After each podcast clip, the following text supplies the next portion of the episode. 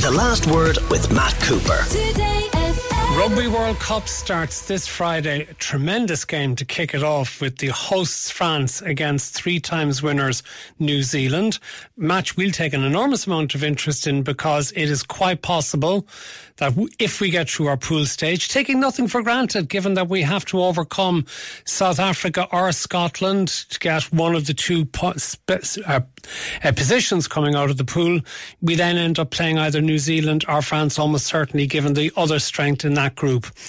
So we'll have Brian O'Driscoll on the programme tomorrow night. We'll have Simon Zebo with us on Thursday night. Tonight I'm delighted we have Brent Pope, one of the uh, favourite New Zealanders who's been living in Ireland many times. Brent, you came close to being on the New Zealand squad in 87. Well, I was on the New Zealand squad in 87 and I got injured. I, I got injured in the last match before the World Cup started, 10 days before last 10 seconds of the match.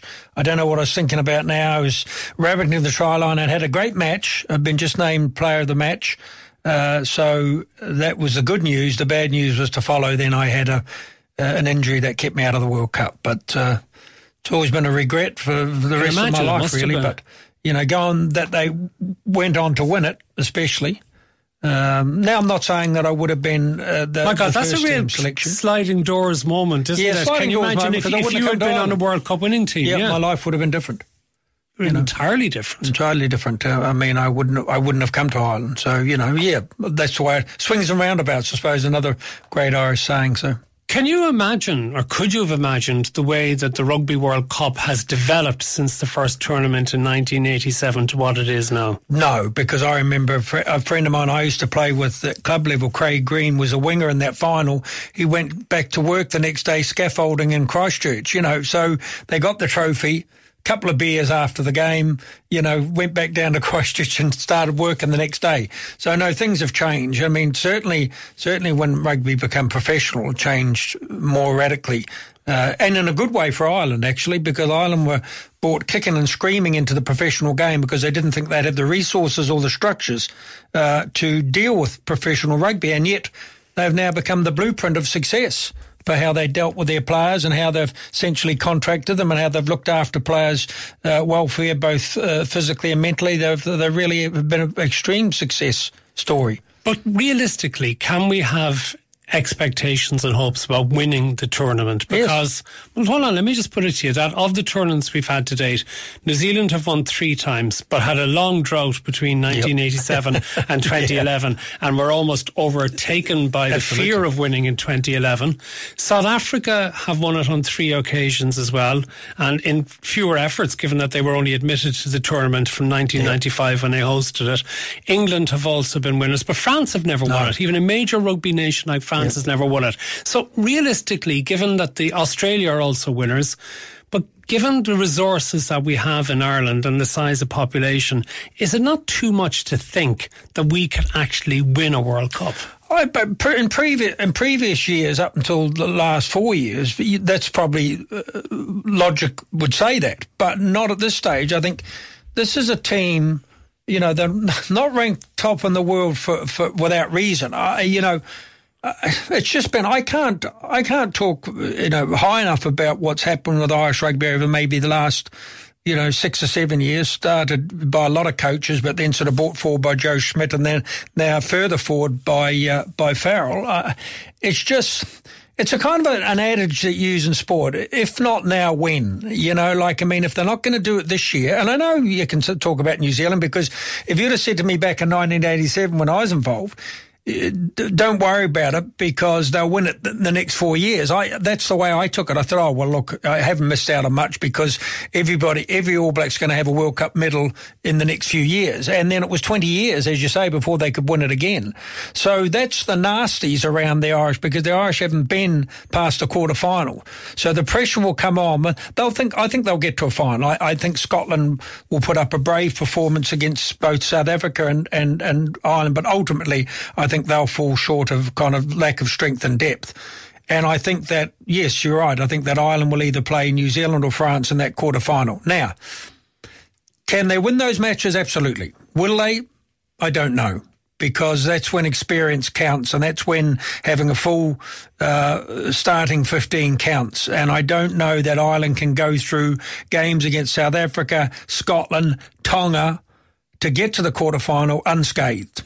Okay, and then of course, even if we were to win the quarterfinal, then to deal with the expectations that will come out of that, when apparently it would be almost paradoxically getting easier because easier. the opposition coming from the other Absolutely. side of the draw would not be as good. But tell us a little bit, as a New Zealander, about the level of expectation you would have there at present, because Joe Schmidt who of yeah, course was such a successful Irish coach, is involved in the New Zealand coaching staff.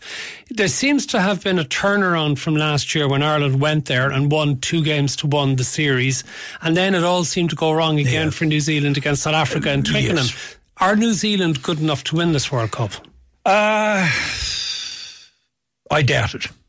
I doubt it.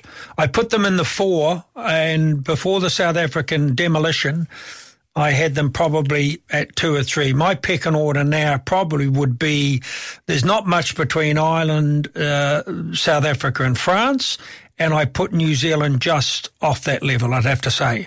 That wasn't the case maybe a month ago, but I think it was a bit of a false dawn. That performance that got everybody talking was the performance they put in against South Africa in Eden Park. When if you look at that game in its entirety, New Zealand played a fast paced type of game for the first 40 minutes and blew the South Africans off the park. The South Africans just couldn't get the ball back. When they got the ball back in the second half, they made a pretty good job of trying to uh, win that game back when people said it was unwinnable at half time. South Africans came back into that match. So that was a sign of things to come. I don't think New Zealand can match South Africa's physicality. I don't think any team in the world, apart from France, can actually match South Africa's physicality. The way that Ireland and New Zealand will play South Africa and France will be a different pattern of play, which will be a go round them rather than go through them. Um, so I worry about New Zealand rugby. I don't think they've the team. I think it's probably a weak enough forward pack, probably one of the weaker forward packs they've had at any World Cup. I don't think they've got the right leader. I don't think they've got the, they haven't got a talismanic guy like Richie McCaw at the helm. Uh, I think they're a bit weaker. New Zealand rugby has always been based around loose forwards because I know about that because that's the position I played. And if you go back to the my era, it was like of Buck Shelford, Zinzan Brooke. then you move on to Josh Kronfeld and Richie McCaw, Kieran Read. They've always had world stars in their back row. Apart from Ardie Savea, they don't really have at the moment. Dalton Papali'i, not bad. Sam Cane, not bad, but they're not world beaters. Okay, so it's remarkable that you would have Ireland ahead of New Zealand yep. in the rankings for the World Cup. But what about South Africa and France? Are France going to implode under the weight of expectation of the local fans and also the injuries to the likes of Ntamack and Willemse? I don't think Ntamack's injury is going to be as catastrophic as they thought because, you know, they've got replacements there. You know, uh, uh, France's strength and depth won't be tested what will be tested is their mental resolve. And you're right before when you said that they've probably been the best World Cup performing side if you look at all the finals and semi-finals and all that, and yet they haven't won one. And that says something about it. And it's also, you know, people say, "Oh, you win, you win in your, when you're hosting," but no, the pressure comes on. They're going to be under the microscope. I remember talking to the All Blacks in 2011 when I was out there when they won that World Cup. They found that World Cup very hard to win, simply because everywhere they went, people were talking about rugby. They couldn't get away from the game.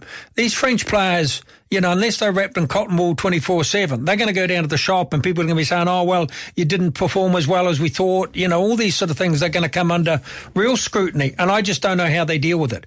Could they deal with it magnificently and win? Yes, absolutely. They have the players to do it.